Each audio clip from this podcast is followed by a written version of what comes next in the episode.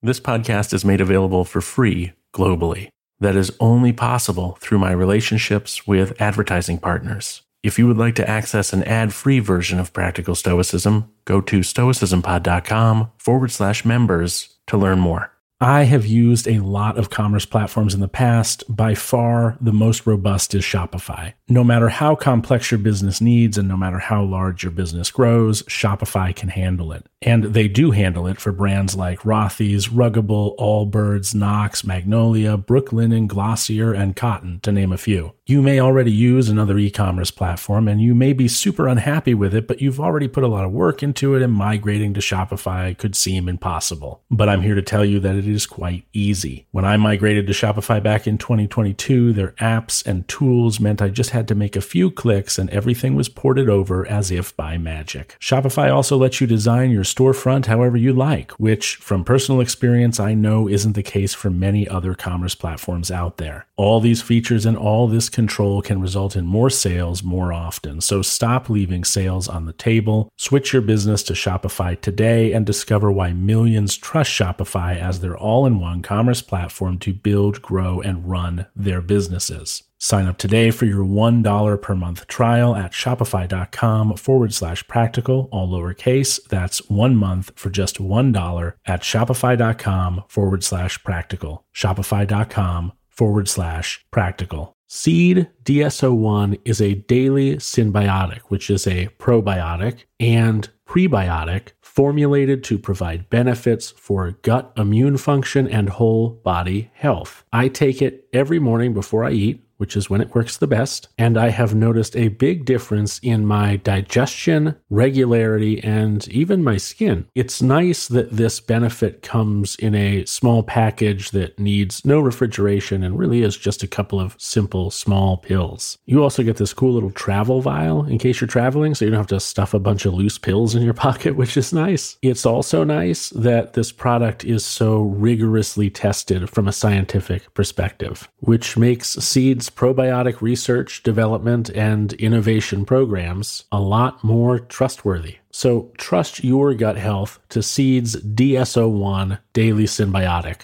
Go to seed.com forward slash practical and use code 25practical to get 25% off of your first month. That's 25% off of your first month of Seed's DSO1 Daily Synbiotic at seed.com forward slash practical with the code 25 practical.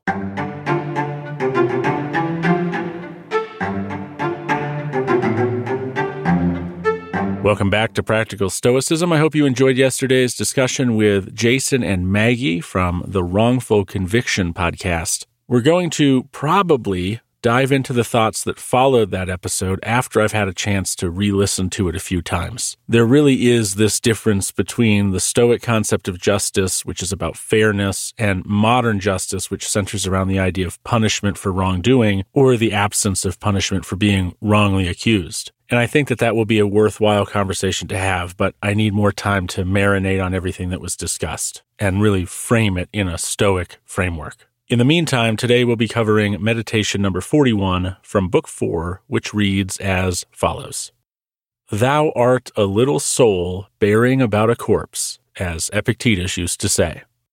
Finally, Epictetus gets a shout out, but we won't spend too much time on him. That'll be in a future season of Practical Stoicism. But what we're being reminded of in the meditation today is what we talked about on Tuesday this, and I'm pointing at my chest here, and the rest of me, I guess, is just a body, a worthless nothing, a shell for our consciousness, a container. It's not the body that matters. It's what we're doing with our consciousness, with our faculty, with our mind. Are we using our faculty to flee our appropriate duty? For the sake of what? For the sake of what our body wants, namely to avoid pain or death? Is this how we want to go on living? Do we want to live by avoiding death through the doing of unjust things? Do we want to fail to be brave when we need to be? Fail to be just when we need to be? Fail to be what we know we should be when we need to be, just so we can go on living? And living what exactly? What are we living after making those sorts of concessions? Are we living a life I mean, perhaps in a literal sense, yes, we are living a life, but is it a life worth living? What did Socrates say? The unexamined life is not worth living. The Stoics take that a step further by suggesting that the life spent striving towards virtue is the only life worth living. And therefore, if you're going to live a life avoiding the pursuit of virtue, then why the hell are you living? For the pleasures of your husk? Your container? I mean, really? That's it? What sort of challenge is that? What sort of worthwhile thing is that? Sex, wine, money, opulent food, all the time, 24 7, and when you die, what can you say of yourself on your deathbed? I suppose if you're happy with it and you think that's all that matters, then to you, that's all that matters, and maybe on your deathbed you'll be quite content.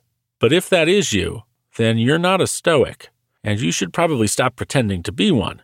Or, and I hope if this does describe you, that this episode turns you around. Or you can realize that you're not really making the effort Stoicism requires of you, and you can decide today, right the heck now, to change that behavior. Because whether you're 14, 30, 50, or 90, it is not too late to start caring about your virtue and seeing it as the Stoics did, as the only good and as the only thing truly worth striving after and perhaps truly worth living for. And that is all I've got for today as far as meditations are concerned. But this has been a pretty short episode, so let's dig into the mailbag and see if we've got a listener question. Just kidding, I already know we do. Here it is. Hi, Tanner. As a mom of a four year old and a professional working with kids ranging 6 to 12 on a daily basis, I often think about ways to get them to at least start thinking about some Stoic principles. At this age range, their psychological development is at a critical point, and it seems to me that we should be taking advantage of it. I heard in one of the episodes that the suggested age to really start talking and teaching about Stoicism is around 14 to 16, but I just know we can do a lot before that. When we're teaching and raising them from such a young age, hopefully, hopefully, we're raising them to be virtuous adults, even if we don't name the names and don't introduce the Stoics or talk about the principles, right? Could this be considered some sort of pre intro to Stoicism? What do you think? What have you found on your researches about this? Common sense tells me that this should be, should and could easily be a part of a regular upbringing, but I may just be too optimistic. So that was the voice of Sofia, who herself has a Stoicism podcast, which I believe is in Portuguese, but I may be wrong about that. She lives in Portugal, and assuming that she lives somewhere near where I'll be moving. She'll soon be my neighbor because I am relocating to Portugal this year. I don't know if I've shared that on the podcast before. I've had a lot going on. So if I've said that before and it's not news, cool. If I've not said it before, that's news. Hi, I'm relocating to Portugal this year. No, not permanently, just for a few years. But Sofia might be my neighbor again, depending on where she lives. And she's got a Stoicism podcast, so you should check it out. Sofia, I want to be really careful here because I am not a parent. And I think when people who are not parents start giving parental advice, parents tend not to appreciate it. So let's start with your statement that there's an age range that the ancient Stoics said someone needed to reach before they should be taught Stoicism or maybe even philosophy at large. That is true. And I think it was 16, if I'm not mistaken. Why that was the reason, I can venture a couple of guesses. The first and most obvious is maturity you need a certain level of maturity in order to sit down and even take in these Stoic concepts in a way that is mature. I mean, I don't know what you were like when you were eight, but when I was eight, I was a pain in the ass and you couldn't get me to sit still for money. you wouldn't have been able to get me to sit still. And if we're talking about kids who are six, five, and four, I mean, it's hard to get them to really respond to anything, maybe let's say Epictetus would say in a way that was like, hmm, yes, that's a good point, mom or dad. It would be really hard to make that happen. So 16 probably just had something to do with maturity or what was seen as being man enough or becoming a man or becoming a woman, although in that time frame it would have been mostly men. Something about that age must have seemed mature. Another reason would have been that philosophy in general, and Stoicism specifically, is very rigid and it requires a person to behave in a certain way and think in a certain way. And not only is it hard to get a young person to think in a certain way, it might also be ill advised to have a young person molded into thinking a certain way before that young person can think for themselves. I think that most responsible, sensible, logical adults have the impression that indoctrinating young children into anything beyond perhaps harmless cultural norms like tie your shoes or wipe your feet before you come in the house or Santa Claus or elf on the shelf, you know, things like that, that most of us think that indoctrinating kids into rigid belief systems is problematic because, from an ethical standpoint, we're not allowing them to come to an age where they have enough of their mental faculties intact to, or mental faculties developed, I should say, to make a decision for themselves. If you start teaching a kid Stoicism at the age of four, you're kind of indoctrinating them into Stoicism. And I remember Epictetus said something to one of his students once, and I'll try to find this and put a link to the larger quote, the actual quote in the show notes. But he said something like, You can only be what you are. And that if you try to be something you're not, that that is, in his words, I think he said, against the gods. Well, if it's against the gods to try to be something you're not, then it's probably also against the gods to force someone to be something that you don't know whether or not they yet want to be. Now, that said, and I think you realize that, Sofia, that's kind of embedded in your question, the understanding that we don't want to indoctrinate a young person into a specific way of thinking, but we do want to instill in young people some sense of personal responsibility, some sense of kindness and fairness, and, you know, those cardinal virtues. And I can only speak from my experience as a child being parented. I can only look at how my parents raised me and provide you the best answer, which I think is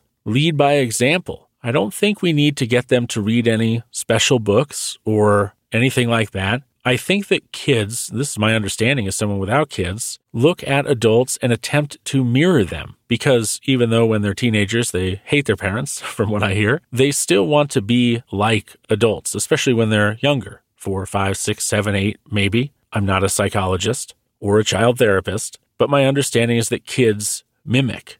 And I guess I'll give you an example. It is very rare for me to walk into or out of any building, any place with a door, and not hold it for the person behind me. In fact, sometimes to a fault, maybe, I will hold the door open as I'm about to walk into it for the person who's still behind me by about 30 feet. And they have to do a little jog to get there. So it's not an awkward amount of time that I'm standing there with the door open, right? I think the reason I do that is because every time I didn't do that as a child, my mom or my dad would smack me on the back of the head and say, you know, not hard, but, you know, kind of flick me in the back of the head and say, Hey, there's somebody behind you. Why don't you hold the door for the nice man or for the nice lady? And so it became kind of ingrained in me that way. Now, if they had said, Tanner, you hold the door because that's the Stoic concept of justice, I would have said, Mom, I really don't care, right? I don't know what you're talking about. I'm six. But I think mostly it's leading by example. Another example might be how you treat wait staff. This is huge. I'm sure so many of you out there have seen someone mistreat a waiter or waitress or host or hostess, and it just boils your blood.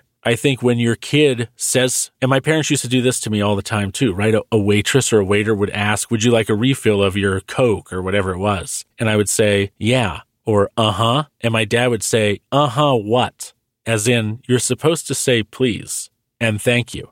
And I think that's maybe the best you can do. Again, not a child psychologist, not a child therapist, not a psychologist at all, not a parent at all. But I think leading by example and you know, giving your kid a little nudge when they don't do the thing that you feel they should be doing and not providing some heady explanation as to why they should do it. Simply saying that it's the right thing to do or it's the good thing to do is probably enough. Another one for my parents was if I ever had my elbows on the table while I was eating. Good golly, if I had ever done that, they would have just pushed my elbows right off of the table and I'd almost fall on my face.